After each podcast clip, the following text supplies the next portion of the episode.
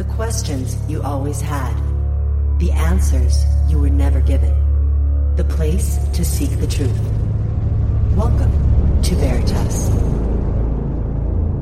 Tonight we honor the life and the legacy of Nigel Kerner, born in 1946 and died in 2022. He was a screenwriter, journalist, and author of Grey Aliens and the Harvesting of Souls and The Song of the Greys. We discuss his final book on this interview Grey Aliens and Artificial Intelligence The Battle Between Natural and Synthetic Beings for the Human Soul. The rush toward a technologically advanced future is part of the Grey Alien agenda. Humanity's biggest existential threat is our headlong rush to a technologically advanced future. Already, we increasingly rely on smart devices to the point that they are becoming extensions of our bodies. We are at a turning point for our species in which our natural humanity is gradually being converted into an artificial format that will lead to the loss of our souls. And as Nigel Kerner reveals in astonishing detail, that blueprints for this future already exist.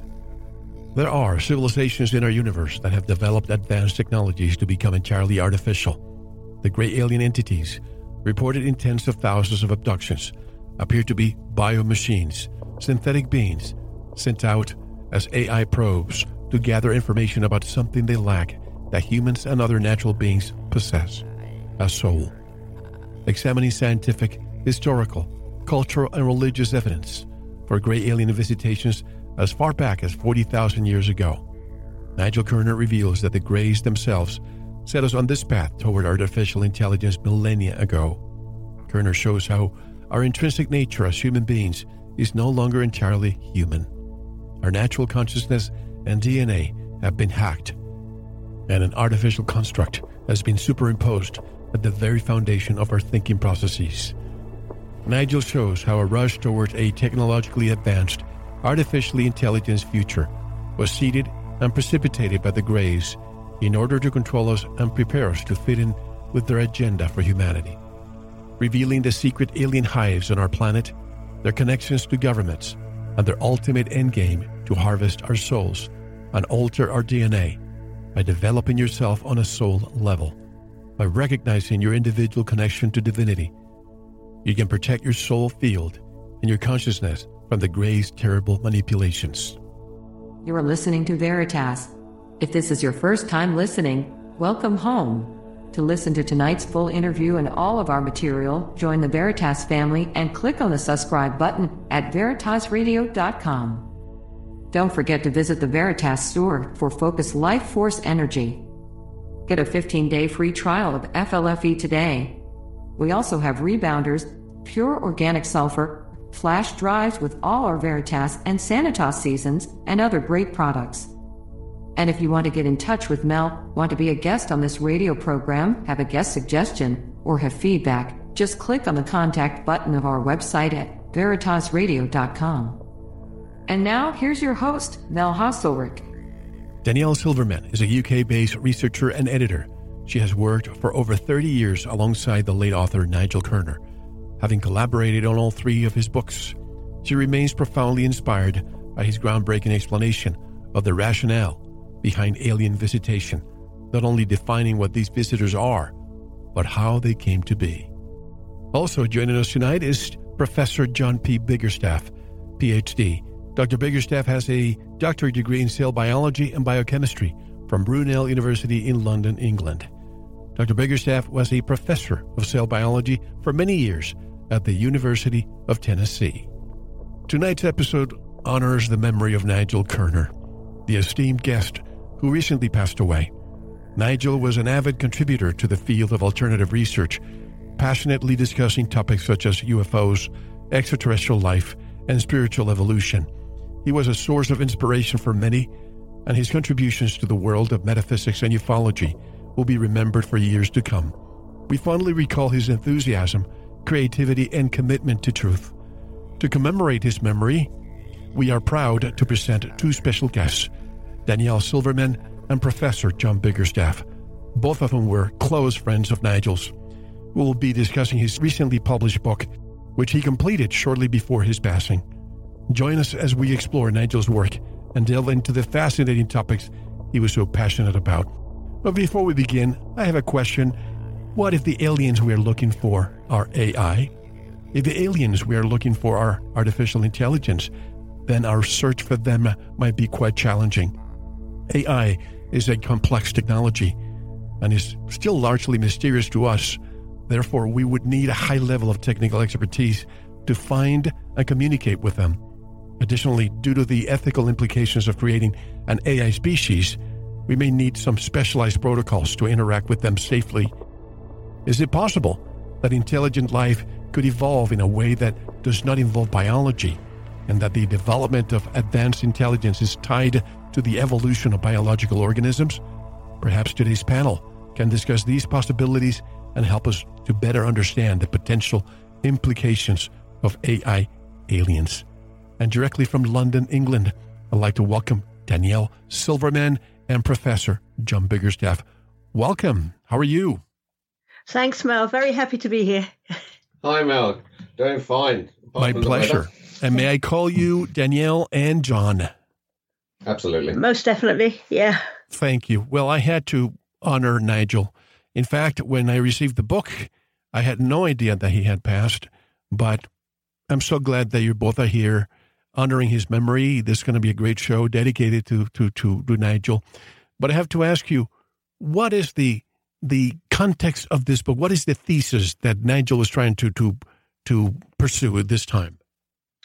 Well, this book is actually uh, has been published at a very timely um, moment, really, with the because uh, especially since the time of the pandemic, when basically everything uh, moved online because um, people had to stay at home, the the development towards um, a virtual existence for humanity kind of took a quantum leap, and and now even more than before, uh, basically many of us live through a, a virtual presence online.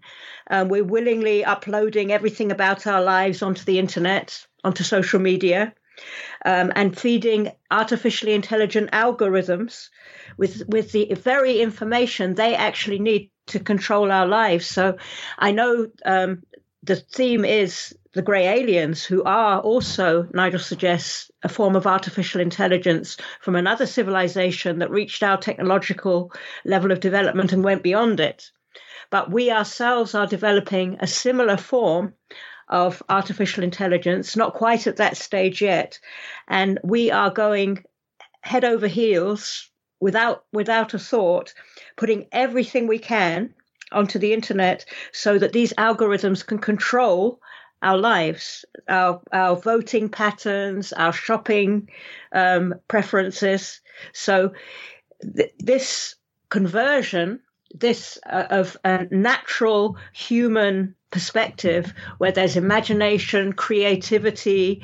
Um, challenge to be able to do things that are difficult is gradually disappearing into a society where ease is the most important thing and quickness um, and and uh, rather than having meaningful relationships with people, we tend to invest everything we are on social media, waiting for likes and dislikes and to come back at us.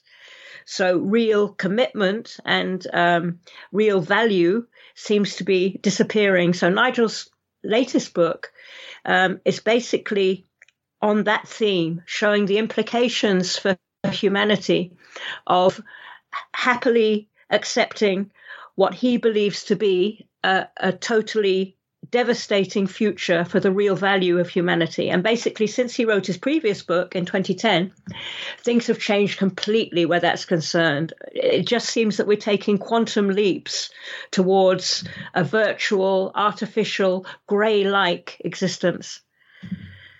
I have to say that when I interviewed Nigel years ago, he was so far ahead of the game that I think I'm pretty well versed into a lot of these topics. But he was so ahead of the game that it was hard for me to understand where he was going. But now I do. In retrospect, sure. he was he was writing those books really in decades ahead. Exactly. And actually, his first book was 1997, Song of the Greys. And I believe, I don't know for sure, but I believe he was the first author to say that these grey alien visitors might be artificially intelligent and not natural living beings that most people at that time um, thought they were. That was, I, I, believe, he was the first person to say that. And in more recent years, um, uh, even scientists like the late Stephen Hawking um, said that if any uh, alien intelligence were likely to visit us and communicate with us, it would almost certainly be post biological, some kind of AI um, civilization, because we can see we're on the edge of that now. So if there are societies, uh, civilizations that uh, out there in the universe, which there most definitely are. Even mainstream science accepts now there must be hundreds of thousands, if not millions, of other life forms like us out there in the universe, then if they're more technologically advanced than us, which is likely, if you have a look at the technology that these um, craft are capable of, nothing that we have, um, it seems, then it's likely it's AI. They've sent out some kind of programmed probe into the universe. Well, Nigel proposed that mankind's biggest existential threat is not from environmental disaster. And again, he, there he was, speaking ahead of ahead of the game, but from our own transition from natural human being to cyborg. What inspired him to take that stance? Well, I think it was basically just observation and common sense. If you just have a look at the way the world is going so technology technology is it's not that technology technology is bad right? So he he didn't suggest that we should do what the uh, in, in the 19th century when uh, agricultural machinery was taking away people's jobs. There was a group of people in Britain called the Luddites and they tried to smash up the machines right? He's not saying technology technology in itself is a bad thing. Technology technology's done the most incredible things to help us. The problem comes when technology becomes a substitute and a crutch that we lean on, a substitute for our own capabilities. So it's just a commonly um, known fact that if you don't lose use your abilities i mean you, you can see that with uh, physical training if you don't use your body if you don't exercise, you lose muscle, you lose the capability to do to do things, you lose strength. Okay. In the same way, if we don't use our imagination, if we don't use our ability to uh, have to conquer challenges, we will lose that those faculties, those human faculties. And that's exactly what we're doing. Now nobody needs to know um, how to find their way somewhere. They can use Google Maps. You no longer need to do careful research in a library to find information. It takes you two seconds on Google. And this is the thing if these faculties aren't used, they will disappear. So and, and be eroded away so that eventually we become basically drones. And the most key, the key fact there is is the is human connection. So basically, we're being we're schooling ourselves to live in a kind of artificial setup through social media where we don't make those crucial, powerful human connections that are so absolutely vital if, as the great teachers all suggested, the real meaning behind our existence is human connection. And if we lose that, we lose our humanity. I've noticed the lack of creativity when it comes to cars. Uh, when it comes to movie production, it's almost like there's this new template where everything is the same. And let me talk about Elon Musk for a moment because this is part of the book. Elon Musk has said that he wants to achieve symbiosis with artificial intelligence with his Neuralink device. How do how do you think this will change the format of human living and being? Well, that yes. So Elon Musk, uh, he's one example of this of this new momentum to create brain machine interfaces right and and every day there seems to be some kind of new technology where people are, are trying to do this so the idea is that in the future um, we're going to reach our next in inverted commas evolutionary stage where we become part machine. And it's seen as some kind of enhancement. So we could be more intelligent say the advocates of this. Um, we could uh, have enhanced physical capabilities stronger. We could maybe live forever. Maybe these uh, brain machine interfaces could somehow or biological um, mechanisms that are artificial could somehow enhance our physicality so that we live forever. There are others who suggest that if we can, and, and there, there have been experiments which have been done that show that brain signals uh, can actually be recorded, thoughts and feelings can be recorded and played back so that those same thoughts and feelings come alive in someone else's brain. So they the uh, the idea has been postulated that we could live forever as a recording and a, a, recording of our entire lives, everything we know about, everything we do, everything we think, our likes and dislikes, all put onto some kind of hard drive that would go into the future, and and we would have what they believe is some kind of eternal life. The whole point is to start with, if you start to introduce technology, let's say a chip into the into the body okay, that is, is somehow or Neuralink, okay. As soon as you have some kind of a technology in there, it can be hacked, okay. So if you have a look at people like Musk and the other um, big tech leaders in the world, do we really think that they have the interests of humanity at heart? Do we really think that they would be trying to aggrandize human potential and eat, and every normal every every individual in the world to become something better and and uh, more capable and happier? The whole history of uh, business would totally contradict that because obviously they're looking for profit, they're looking for power, they're looking for control. As soon as they have some kind of brain machine interface in us, they will control us. It, it's not, it's just common sense. And really, that was Nigel's approach to the entire, um, the entire um, view into the future it was basically he looked at it with common sense and he had such a remarkable way of making connections that as you said he was just completely ahead of ahead of his time with um, with the kind of conclusions he came to. I understand uh, some people have asked elon musk are you planning to replace the organic consciousness? And obviously technology always has it's a two, two it's a double-edged sword. I can understand if, if somebody uh, has disabilities or they need to enhance the capabilities of, of people who are already healthy is another thing. But uh, this thing of uh, supplementing organic consciousness seems suspicious to me. But let me ask you this many scientists have proposed that humans should be wired up with sensors that form early warning systems for disease or illness. Do you think this will be a danger to our privacy and autonomy? Well, absolutely. And it's, it's really interesting you say that because, again, if we look at the pandemic, okay, and we look at the whole, this whole idea of vaccine passports, okay, that I feel, I do wonder, and I was very worried when all this was going on because I, I, I noticed that there was a certain dogma, a certain way of thinking that you could not contradict at that time. So experienced, well-known epidemiologists would, would cut off YouTube if they dared to question the vaccines or lockdowns. Okay, and these are eminent scientists, you know. Nobody could say anything against what was going on in terms of uh, what the governments were doing in terms of the vaccines and the lockdowns. And the vaccine passports restricted people's movements.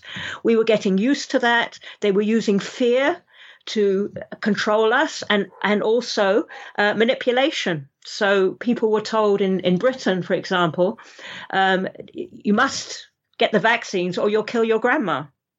Yet at that, incredibly, uh, in England and I think possibly in many other countries around the world, in care homes, the government did absolutely nothing to help the people who were there and actually sent patients who were still positive with COVID back to the care homes to mix with the people who were there. And the carnage was unbelievable. But then the public were told, you must have these vaccines, you must stay at home, or you will kill grandma. Okay.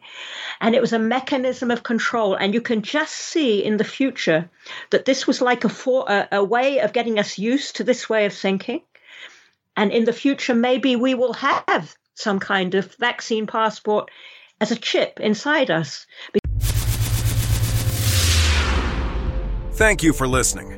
To unlock the full two hour interview, including video formats, downloads, transcripts, exclusive articles, and more, subscribe to Veritas Plus now. Gain access to our entire archive dating back to 2008. Just click subscribe at veritasradio.com. Because you don't want to believe, you want to know.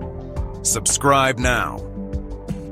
To listen to the rest and all of our exclusive material, proceed to the Veritas Plus member section or join the Veritas Plus family by subscribing. Click on the subscribe button at veritasradio.com. Don't forget to visit the Veritas store for focused life force energy.